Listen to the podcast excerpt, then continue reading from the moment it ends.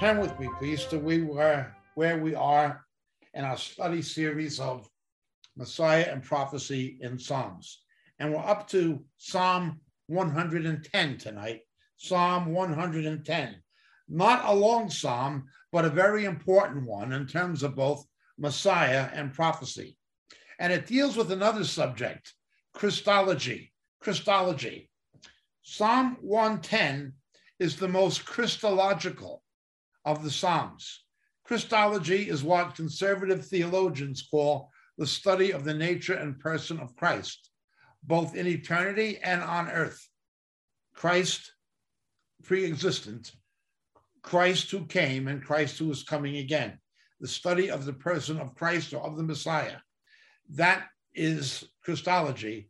And Psalm 110 is probably, there are others, but Psalm 110 is probably the most Christological of the Psalms, showing the eternal nature of Christ and his relationship with the Father within the Godhead. Next week, we'll be continuing, Lord willing, with Psalm 118. However, in Hebrew liturgy and the Hebrew Machzor for Passover and for the Feast of Tabernacles, Psalm 118 uh, begins with Psalm 115. So it's 115 to 118. Those three Psalms together are called the Great Praise, the Hallel Rabbah. And they are sung liturgically or ritually in the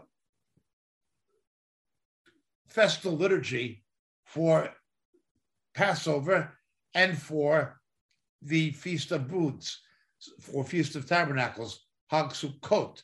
So we'll be looking at Psalm 118 next week, but bear in mind, in its usage among ancient Israelites, it began in Psalm 115. When Jesus came into the Temple Mount, they sang Psalm 118, but they would have begun with Psalm 115. Now, we obviously, for the sake of brevity, we're not going to do 115 and 116, but we're going to do 118 next week. Blessed is he who comes in the name of the Lord, we will be looking at that, that great and wonderful psalm uh, about the stone that was rejected and so forth. That will be next week, uh, Psalm 118 and the Hallel Rabbah. It will correspond somewhat to our teaching tape on Palm Sunday. There's a very old Moriel recorded teaching on Palm Sunday where the festal use is elaborated on in much greater depth, but we'll be looking at it from the, from, from the point of view of, of psalm and worship next week and how worship and, and singing and music is used prophetically in biblical Hebrew expression of, of their beliefs in God as manifested or as displayed at the high holy days, at the, at the feasts. So the feasts have a deep prophetic meaning about the Messiah, but the liturgy and the sung liturgy from the Psalms expresses it. It is didactic, it teaches. And that will be next week, Psalm 118. But tonight, a Psalm of David 110. The Lord said to my Lord, Sit at my right hand until I make thine enemies a footstool for thy feet. In other words, all power and dominion will be given to Jesus, to the Son. The Lord will stretch forth thy strong scepter from Zion, saying, Rule in the midst of thine enemies. Jesus is going to take authority in the millennium and rule from Mount Zion. Now, the meaning of scepter is, of course, governing authority in a physical sense. Remember, the scepter would not depart from Judah until Shiloh came, the prophecy of Jacob in Genesis 49. The kingship had to stay in Jerusalem until the Messiah was born. Well, the kingship will return to Jerusalem when the Messiah comes back. The scepter will return to Judah. In his first coming, the scepter departed from Judah. When the Herod the Great died, the Roman capital of the nation was ruled from Caesarea Maritima, from Caesarea. When the Messiah comes, the rulership will revert to Jerusalem, to Mount Zion. It departs, but then it returns with the return of Christ. In his first coming, it departs from, from Jerusalem. In his second coming, it returns. Okay. Only the Messiah has a right to rule from Jerusalem. Antichrist, of course, will attempt to put himself in that position. Only the Messiah has the right to rule from Jerusalem, from the throne of David. The Antichrist will try to put himself into that position. From the time of the Babylonian captivity onward, no other king had a right to rule in Jerusalem per se. And if you look at them, John Hyrcanus was the high priest who made himself a king. And then, of course, the Herodian dynasty, the kingship was lost and it cannot be restored until the Messiah comes and restores it. He did not restore it in his first coming, but he shall in his second. The scepter departed from Judah, but when Jesus comes back, the scepter shall return. I hope I'm making this clear. The peoples will volunteer freely in the day of thy power, in holy array from the womb of the dawn. Thy youth are to thee as the dew. People are going to willingly, willingly cling to and follow Jesus in the day of his power. They will do this of their own accord. The Hebrew meaning is they will do it as a free will offering. People will give themselves to Jesus, to Yeshua, to the Messiah, as a free will offering when he returns. And of course, dressed in the garments of salvation. Now, the notion of the, the dawn, dawn usually has a typological correspondence to resurrection, usually has a typological correspondence to resurrection for reasons we've referred to on other teaching tapes. But then it continues in verse 4. The Lord has sworn and will not change his mind. Thou art a priest forever, according to the order of Melchizedek. The Lord is at the right hand. He will shatter kings in the day of his wrath. He will judge among the nations he will fill them with corpses. He will shatter the chief men over a broad country. He will drink from the brook by the wayside. Therefore, he will lift up his head. Again, the idea of exaltation. Well, let's begin talking about Melchizedek. Melki Tzedek, Tzedek from the Hebrew Malak, king, the king of righteousness, could be interpreted the righteous king, the righteous king, but king of righteousness. Now we notice something about Melchizedek. Melchizedek was a king, Melchizedek, who was also a high priest. Under the Torah, as most of you know,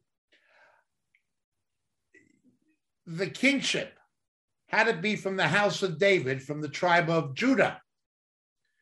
But the high priesthood had to be from Aaron, from the and Moses, but Aaron from the tribe of Levi. Aaron, Levite, David from the tribe of Judah. Okay.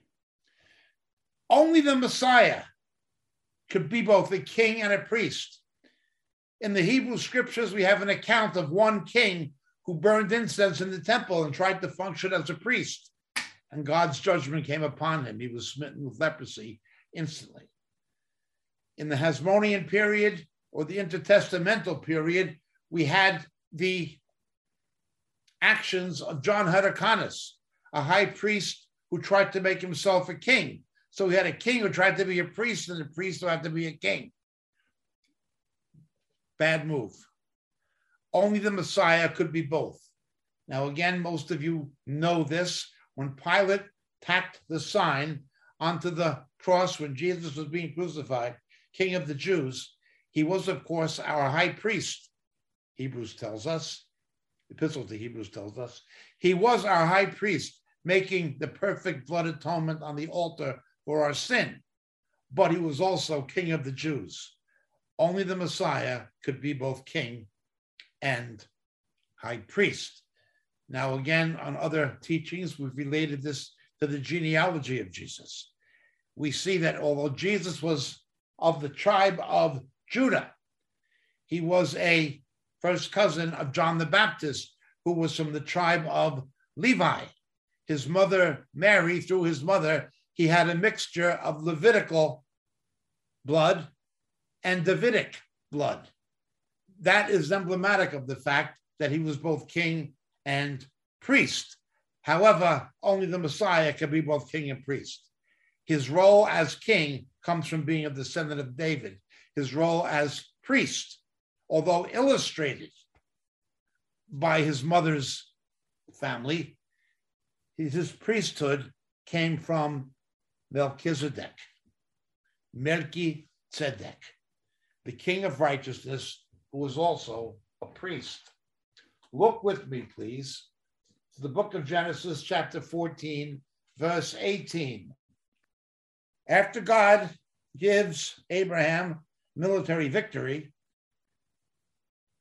and Melchizedek, king of Salem, Melchizedek, the righteous king, king of Salem, the king of Shalom, okay, peace, bought out bread and wine now he was a priest of God Most High, and he blessed him and said, Blessed be Abram of God Most High, possessor of heaven and earth. And blessed be God Most High, who has delivered your enemies into your hands. And he gave him a tenth of all. He paid him a tithe. Okay. Melchizedek brings bread and wine. Conspicuously, bread and wine. Now, obviously, this would later have a paschal implication for Passover. But in the New Testament, we obviously know it is the language of the Lord's Supper, of what we call communion. He brings him bread and wine. The meaning of these emblems is, of course, explained to us in the New Testament. So he's right there from God's original dealing with Israel and the Jews with Abraham. He's always been there. Melchizedek was there right from the onset. Let's look once again at Psalm 110, verse 4, and just read it carefully. The Lord has sworn and will not change his mind. That is, he's not going to alter it. Okay. Not going to alter it. You are a priest forever according to the order of Melchizedek. Let's deal with this word order.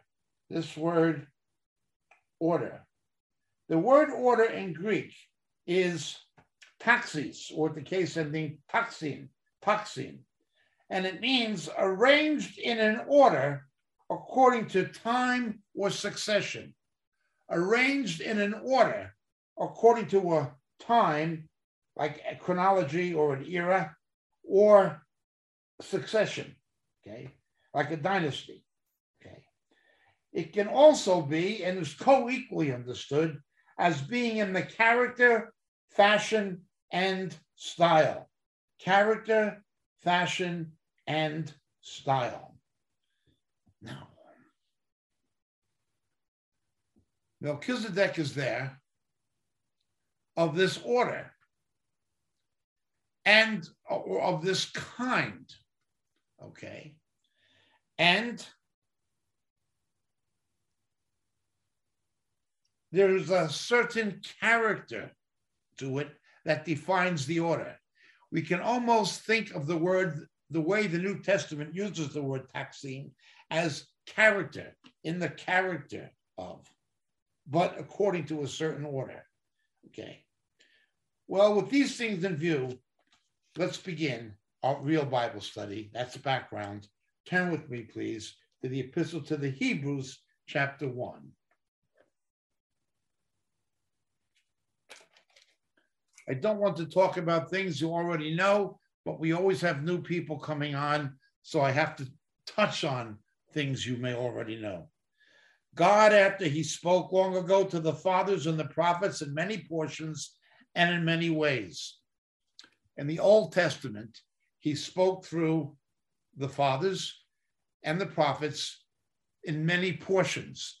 That refers to the Perek HaShavua, the portion of the week, the reading of the Torah and Haftorah, the reading of the law and prophets in the Hebrew liturgy from the temple that was carried on to this day in the synagogue. Okay. People didn't have Bibles. There was no codexes. There was no printing presses. They had Megillot, scrolls that were read.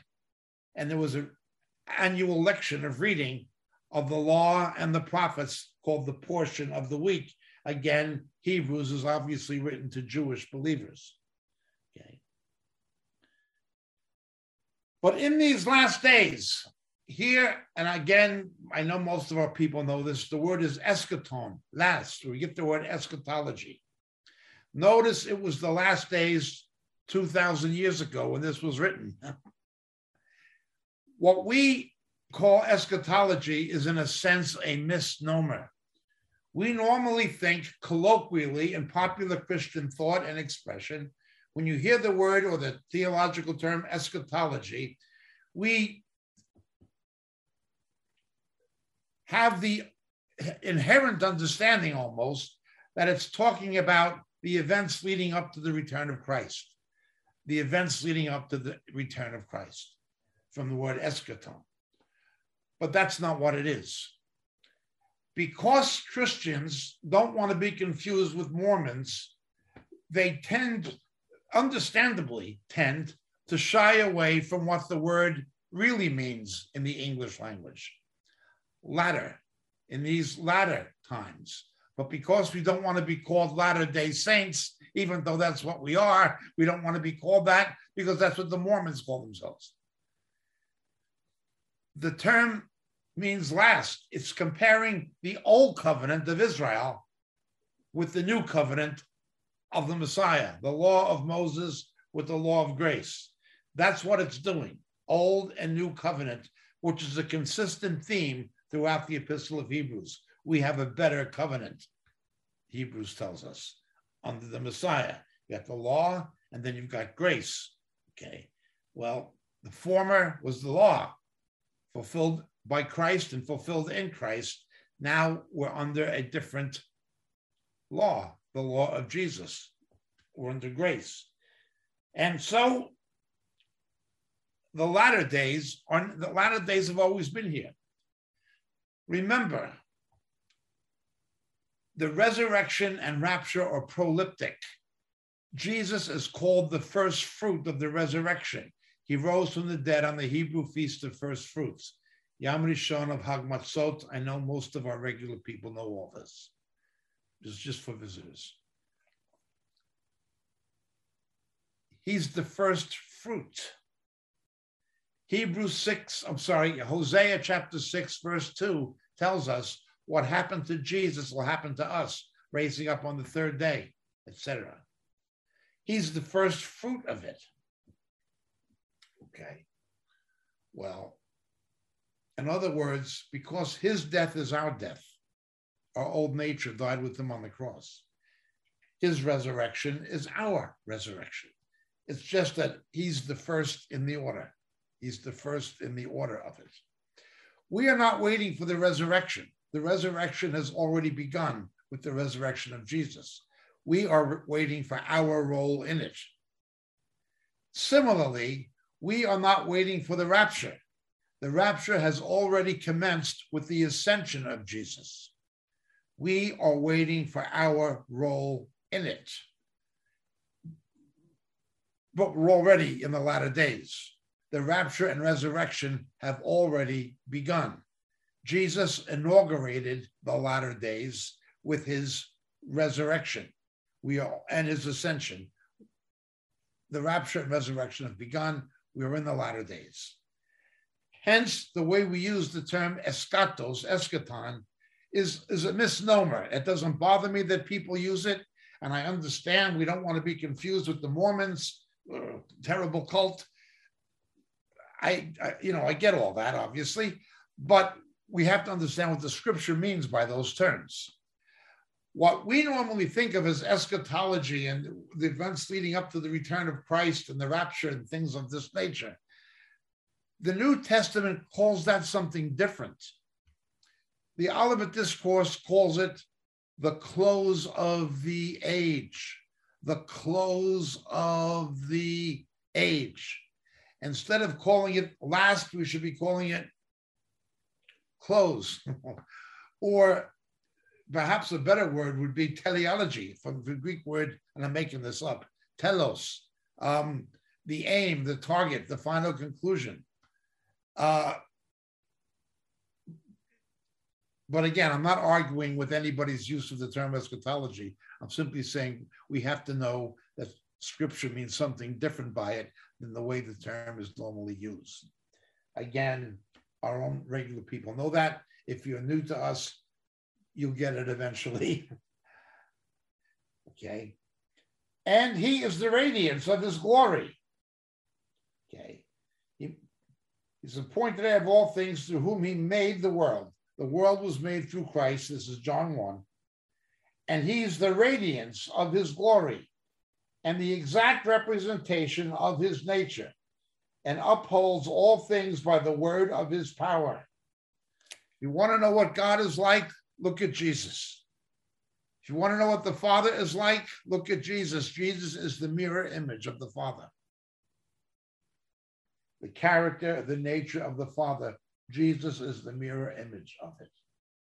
His resurrection is the radiance. The way John saw Jesus in John in Revelation chapter 1, John knew Jesus as a man. But when he saw him as God, it was a completely, completely different experience.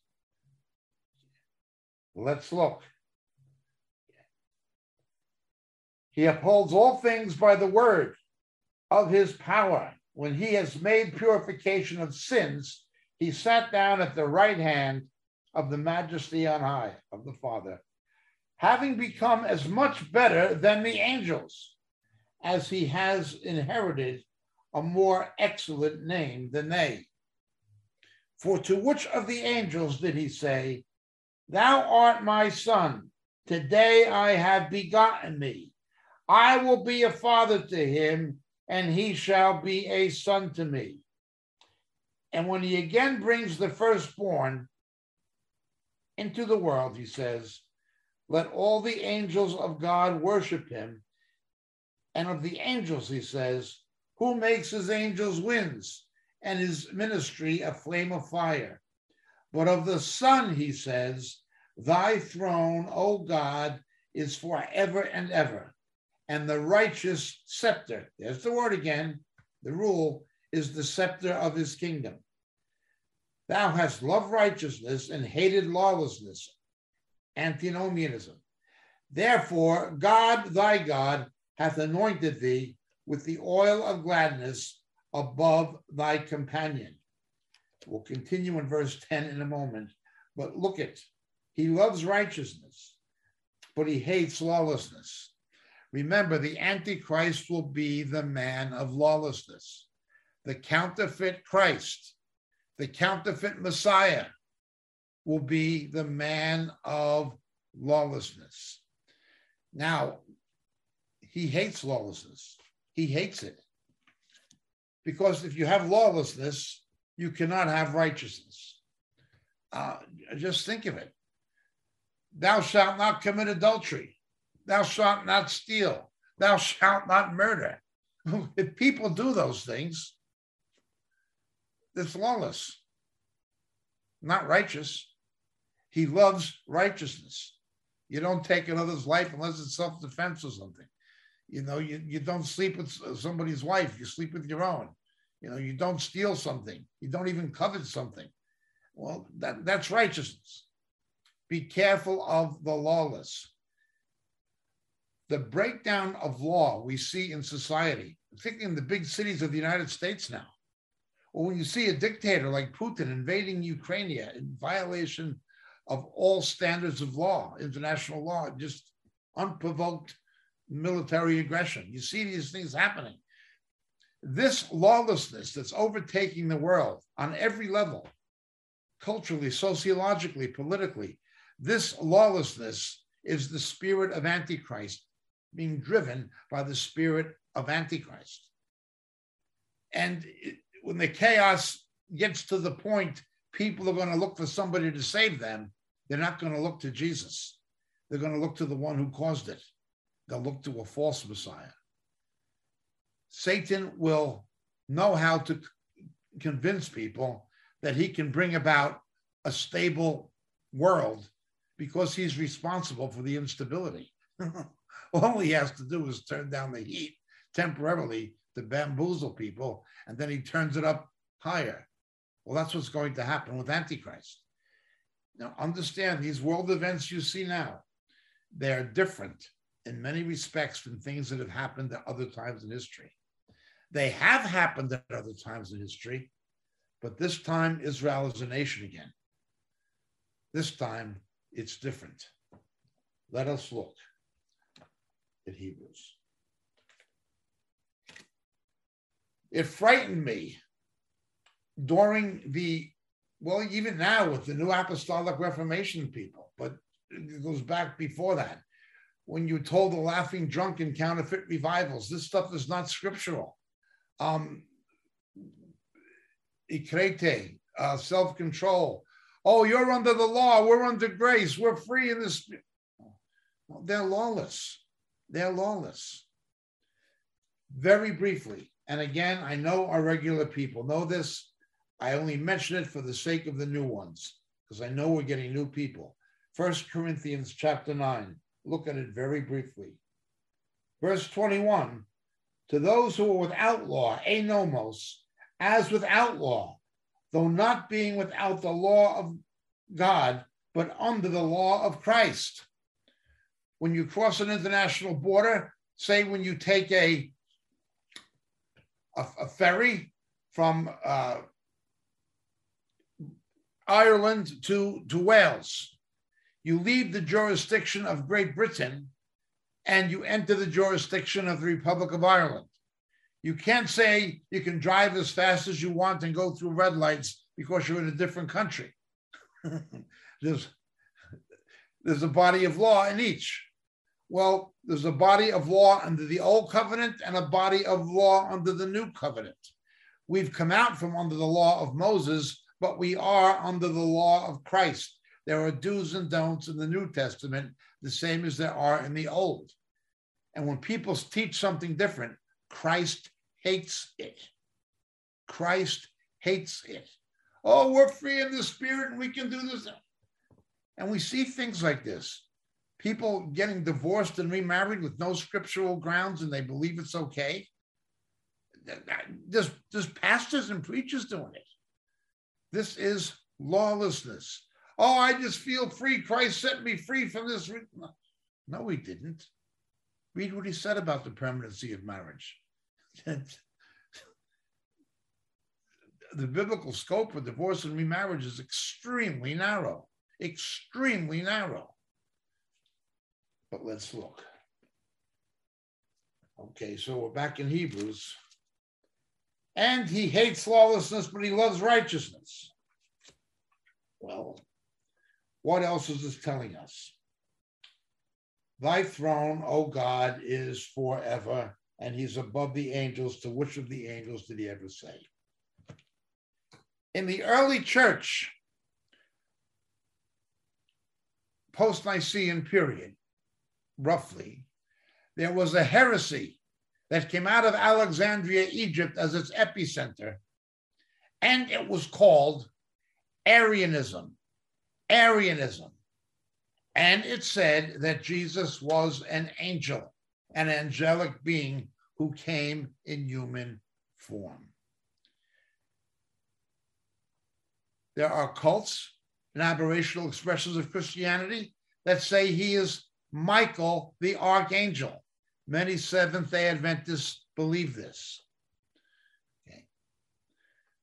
Well, this ancient heresy that came out of Alexandria called Arianism made a comeback. Only when it came back, it came back out of Pittsburgh, Pennsylvania. It began with the Dawn's Bible Society, which quickly mutated into what we know as Jehovah's Witnesses. Jehovah's Witnesses. They take on the same Christology as the ancient Arians. Jesus is an angelic being, but not God.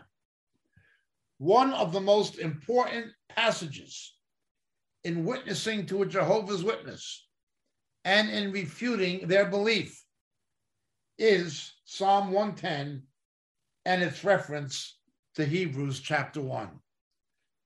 To which of the angels did he say, Let the angels worship him? Now they try to change this in their ridiculous Bible called the New World Translation, did obeisance to him. No, no, he's worshiped, proskuneo. The angels worship Jesus. He's not a created being and he's not an angelic being. The only sense that Jesus can be called an angel is the following Angel, angelo in Greek, ma'alach in Hebrew, is the word for divine messenger, a divine messenger, messenger. Okay.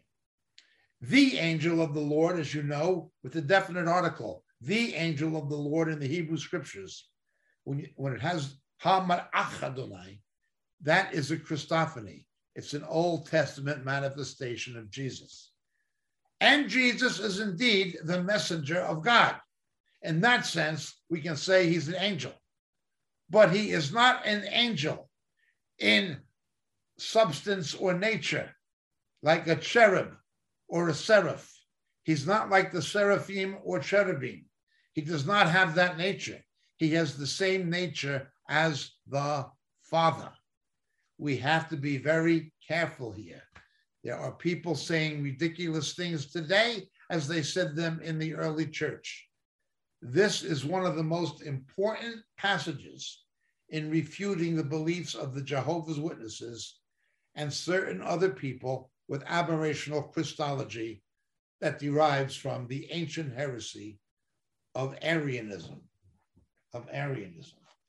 He's an angel. Well, what else does it tell us? That he is divine, that he is indeed God Almighty in verse 8. Okay. Now, let's go further with this. Thou hast loved righteousness, hated lawlessness.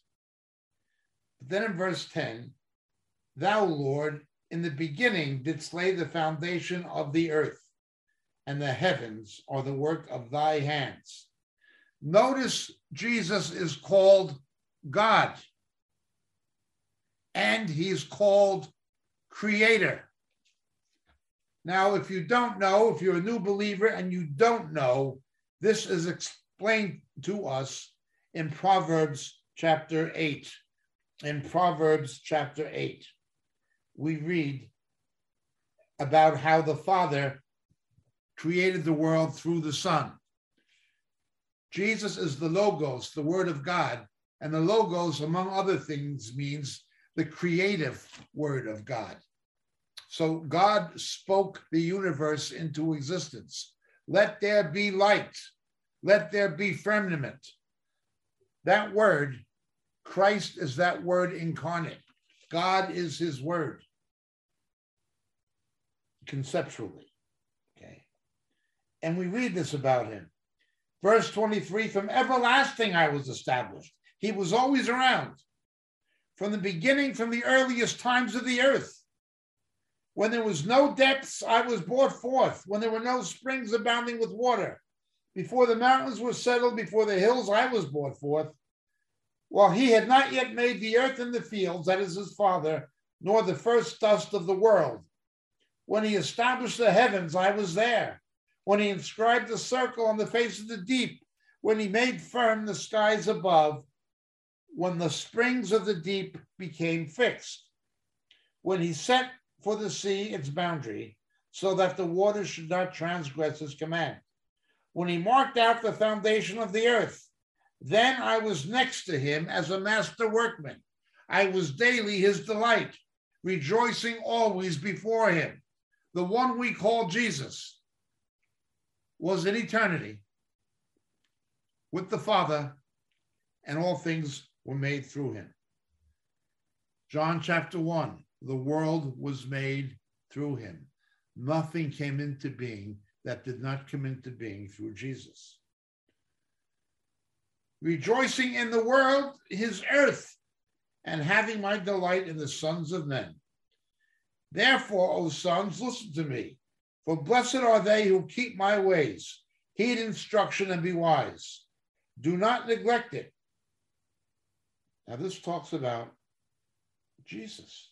Blessed is the man who listens to me, watching daily at my gates, waiting at my doorposts. Now, look at verse 35. For he who finds me finds life and obtains favor from the Lord. But he who sins against me injures himself. All those who hate me love death. People who hate Christ love death, not just biological death, the second death. If you love life, you're going to love Christ. If you love Christ, you're going to love life. Not life in this world, but life. Those who love life in this world or trust in life in this world trust death. They hate Christ because he says this world is something to turn your back on. Be in it, but not of it. But there he is in the creation. This is what we see in Psalm 10, 110, and it is what we see in Hebrews. He's the creative agent of God. You've got to find him. It goes on. The ones who find him, they will perish, but thou remnant, and they will become old as a garment and a mantle. Thou wilt throw them up as a garment. They will also be changed, but thou art the same, and thy years will not come to an end. But to which of the angels has he said, Sit at my right hand until I make thine enemies a footstool for thy feet? Are they not all ministering spirits sent out to render service for the sake of those who will inherit salvation? There's an angelic presence around us.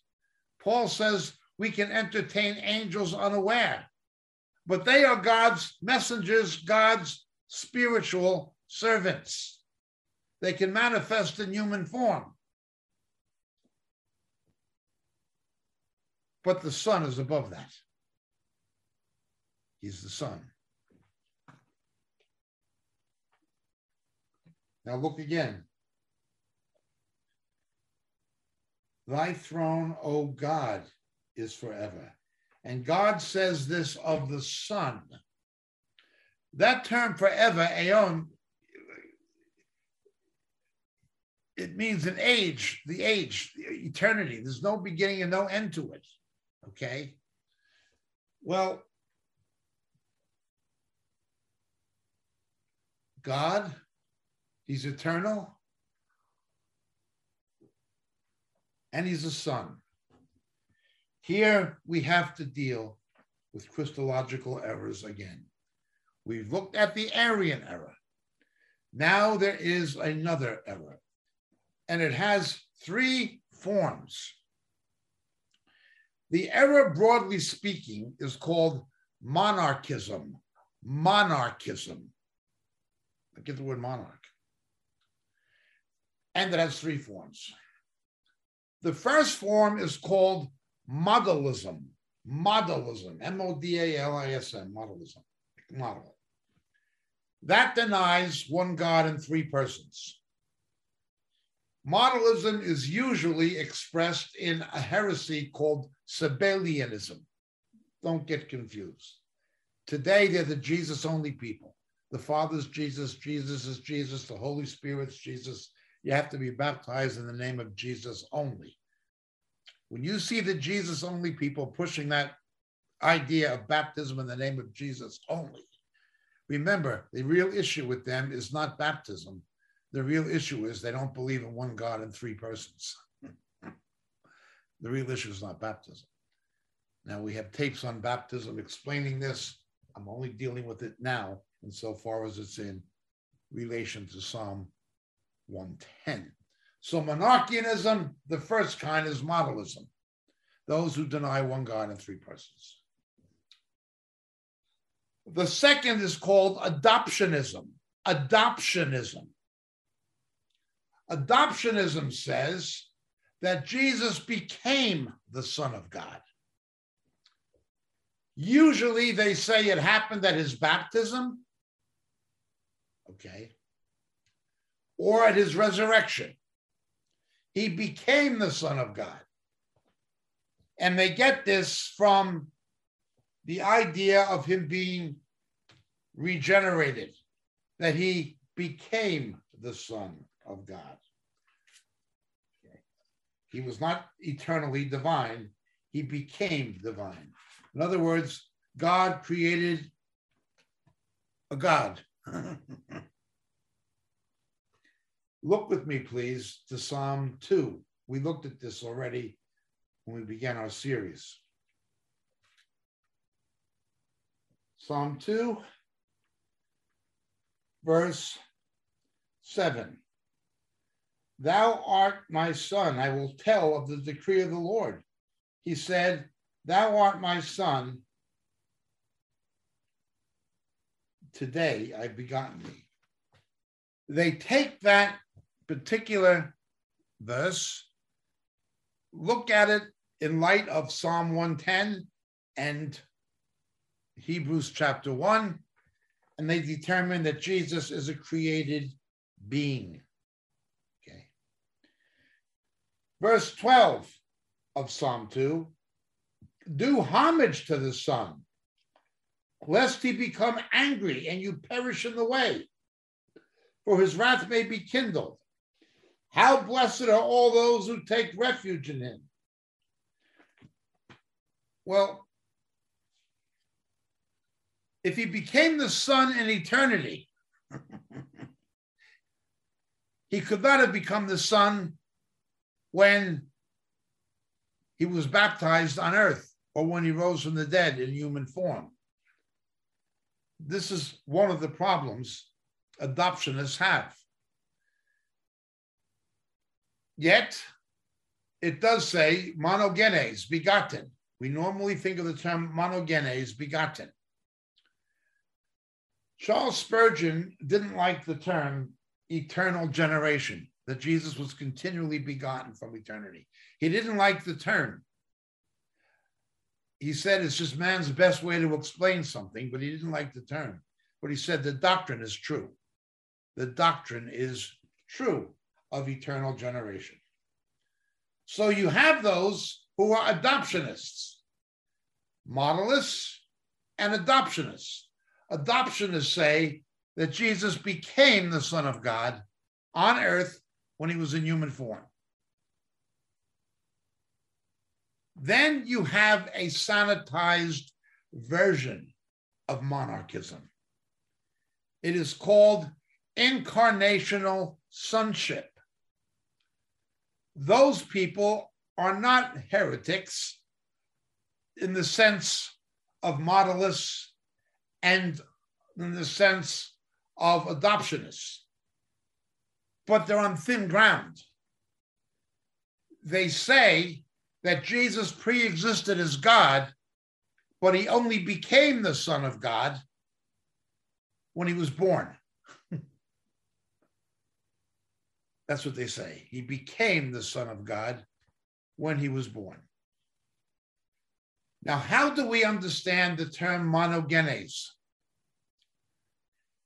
He was the only begotten of the Father because he was conceived of the Holy Spirit in human form.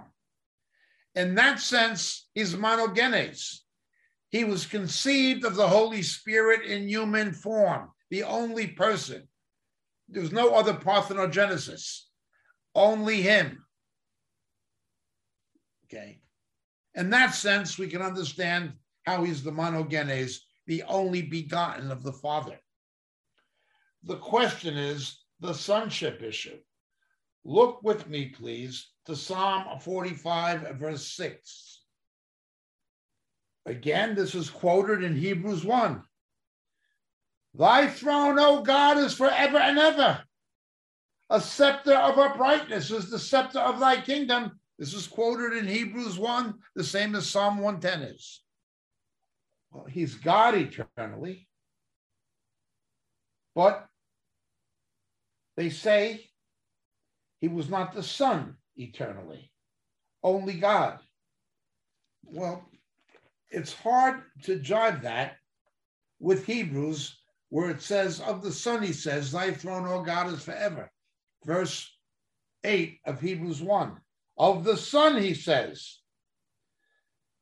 When we interpret Psalm 45, verse 6, in light of Hebrews chapter 1, verse 8, of the Son, he says, Thy throne, O God, is forever.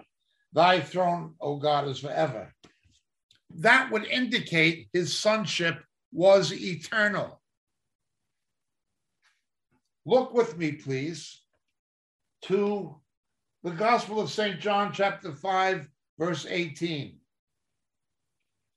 I hope this is not too complicated for new believers, but it is important stuff.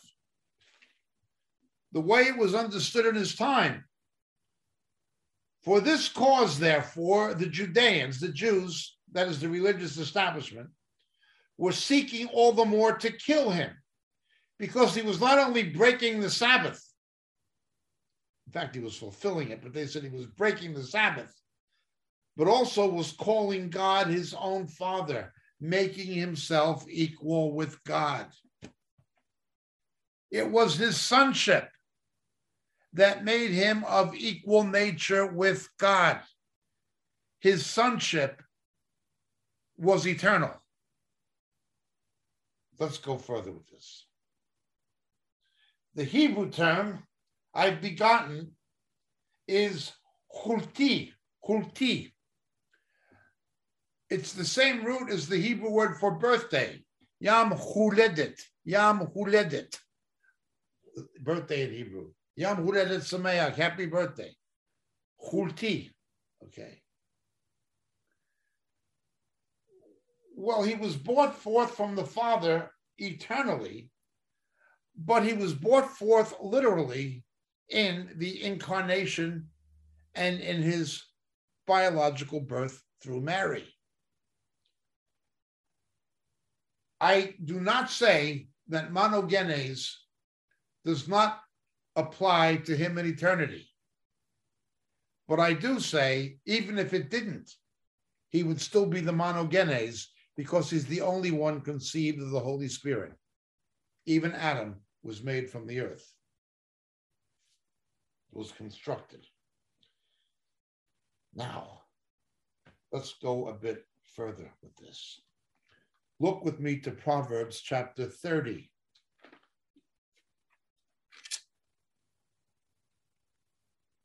Verse 4 Who has ascended into heaven and descended?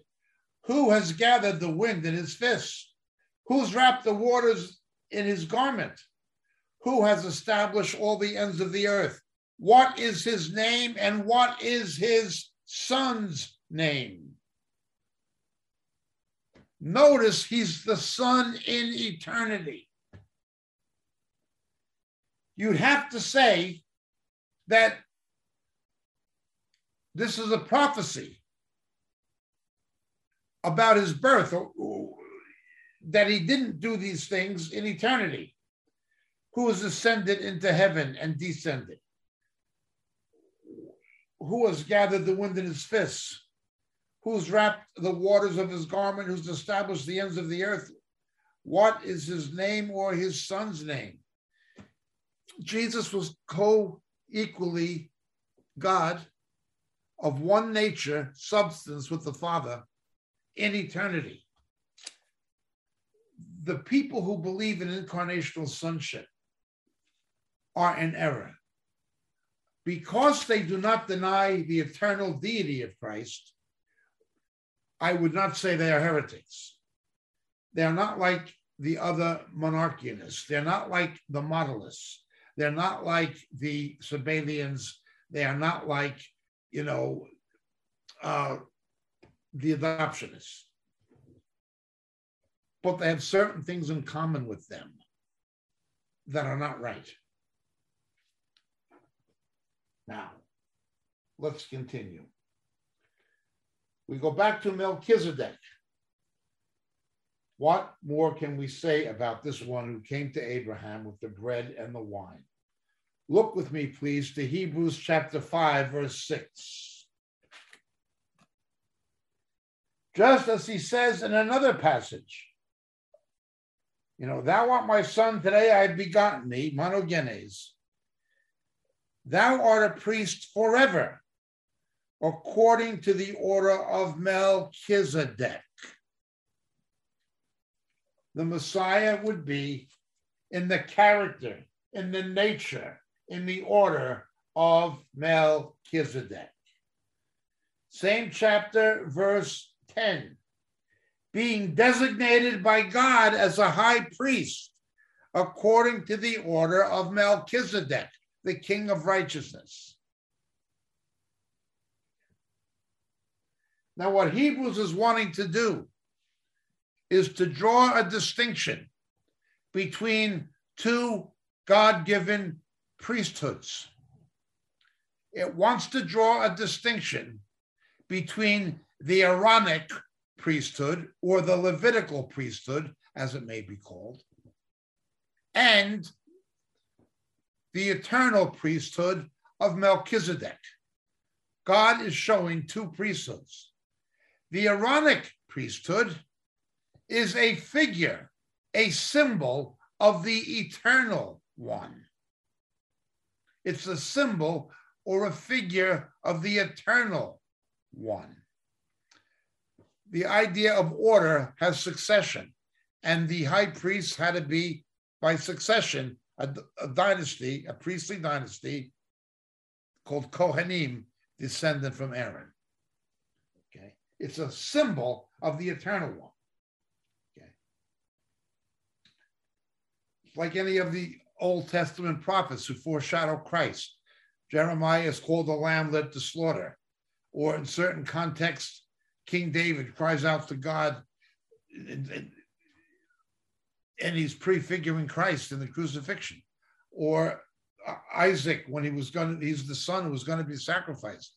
All of these Old Testament figures are types of Christ. They teach something about him, but they're not what he was. They're shadows to teach about him. Well, so the Aaronic priesthood is a shadow of the eternal one of Melchizedek. Remember, Hebrews is a commentary on the book of Leviticus. It explains what the Old Testament sacrificial system meant.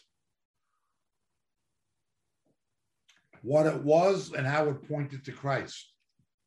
The purpose of Hebrews, in major part, the main purpose of Hebrews is to explain the Old Testament, the worship and religion, as it were, of the Old Testament, Levitical worship, the sacrificial portions of the law. Hebrews chapter 6, verse 20, where Jesus had entered as a forerunner for us, having become a high priest forever, according to the order of Melchizedek, an eternal priesthood. It keeps saying this. Hebrews 5 6, 5 10, 6 20. According to the order, according to the order, according to the order. Hebrews chapter 7. For this Melchizedek, king of Salem, priest of the Most High God who met Abraham as he was returning from the slaughter of the kings and blessed to whom also Abraham apportioned the tenth part of the spoils. Abraham gave him a tithe.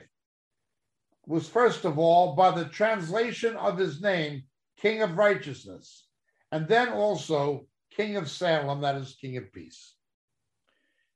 Now, notice this without father, without mother, without genealogy, having neither beginning of days nor end of life, but made like the Son of God, he abides a priest perpetually. He was pre existent. He had no beginning and he has no end. The only one with no beginning and no end is God. And he abides perpetually, a permanent high priest. Now observe how great this man was to whom Abraham, the patriarch, gave a tenth of his choicest spoils. For those indeed of the sons of Levi who received the priest's office have commandment in the law to collect a tenth from the people that is, from their brethren, although these are descended from Abraham. But the one whose genealogy is not traced with them collected a tenth from Abraham and blessed the one who had the promises. Everybody else paid a tithe to these ones who were descendants of Abraham, to Abraham. Abraham pays it to Melchizedek to the eternal King of righteousness. Doesn't have the genealogy. But without any dispute, the lesser is blessed by the greater. And in this case, mortal men receive tithes. But in that case, one receives them of whom it is witnessed that he lives on. And so, to speak, through Abraham, even Levi, who received the tithe, paid tithes for he was still in the loins of his father Melchizedek. I'm sorry, in the loins of his father, that is Abraham, when Melchizedek met him. Okay. Now, if perfection was through the Levitical priesthood, that's the law, the sacrifices in the temple, for on the basis of it, people received the Torah. What further need was there for another priest to arise Therefore, another priest to arise according to the order of Melchizedek and not be designated according to the order of Aaron. It's comparing two priesthoods. The Aaronic one, the Aaron one, is a shadow of the eternal one. The eternal one is embodied in Melchizedek. For when the priesthood of change, it's necessary that there takes change, also takes place a change of law. We went from the old covenant to the new. As long as there was an Aaronic priest, there was the Torah. When there was a non Aaronic priest from the order of Melchizedek, there was grace, the new covenant. For the one concerning, in verse 13, these things are spoken belongs to another tribe from which no one has officiated at the altar. In other words, he wasn't a Levite. For it is evident that our Lord was descendant from Judah, a tribe with reference to which Moses spoke nothing about priests. Jesus came from the tribe of Judah, not Levi, although he had Levitical his priesthood had to come from a different order, who has become such not on the basis of law, of physical requirement, but according to the power of an indestructible life. For it is witnessed of him, Thou art a priest forever, according to the law of Melchizedek. We only have one conclusion from Psalm 110 when we look at it in light of Hebrews chapter 1. And it tells us the Lord has sworn and will not change in verse 4. He won't change his mind. Thou art a priest forever, according to the order of Melchizedek. Somebody who was pre existent, somebody to whom Abraham paid the tithe, someone who bought the bread and wine, someone whose priesthood is eternal, someone like no other priest, pre existent, no father or mother in a human sense. He came physically to earth. Abraham paid a tithe to him. He bought the bread and wine, and his priesthood is eternal. Melchizedek, obviously, is a Christophany, an Old Testament enfleshment of Christ. We can talk about the incarnation, and it is important that we do give it the emphasis we give it. Fulfilling Isaiah 7:14, a virgin shall conceive. At that point, the monogenes of eternity became a monogenes on earth. Jesus was the only one born directly from the Father, conceived by the Holy Spirit. Okay, that's true. But it does not set a precedent. It's only the first time God came through human birth. God came physically when Adam heard him walking in the garden, that was Jesus. The angel of the Lord was Jesus in the book of Numbers. The angel of the Lord that appeared to Manoah was Jesus. The angel of the Lord that wrestled with Jacob at Jabbok and Peniel was Jesus. And Melchizedek, the eternal high priest who existed from eternity and shall always exist, who gives the bread and wine, is Jesus. This is Psalm 110. Psalm 110 and Hebrews chapter 1 go together. Psalm 110 has a cousin in Psalm 45, but Psalm 110 has a son, as it were, in Hebrews chapter 1. It is the most Christological of the Psalms. It speaks of what's going to happen when Jesus comes back. His enemies will be his footstool. He's going to reign from Jerusalem. The scepter will be in Zion. And he will be a priest forever according to the order of Melchizedek. He will judge the nations and lift up his head. So we have Psalm 110. Psalm 110 is the cryptic version of Hebrews. It's in the Old Testament cryptically. But when we get to the New Testament, the Hebrews, what is cryptic is deciphered for us. Think of Psalm 110 as the encryption of Hebrews, the epistle to the Hebrews. But the epistle to the Hebrews is the deciphering of Psalm 110. Now, again, Hebrews is a commentary, inspired commentary on Leviticus. It explains the book of Leviticus. But the central aspect of a high priest in Leviticus, the Aaronic high priest, is only a shadow of the eternal one. Much like the Davidic kings were shadows of the eternal king. So the Aaronic priests are shadows of the eternal priest. Who is the ultimate king of whom the Davidic kings are a shadow? Jesus the Messiah.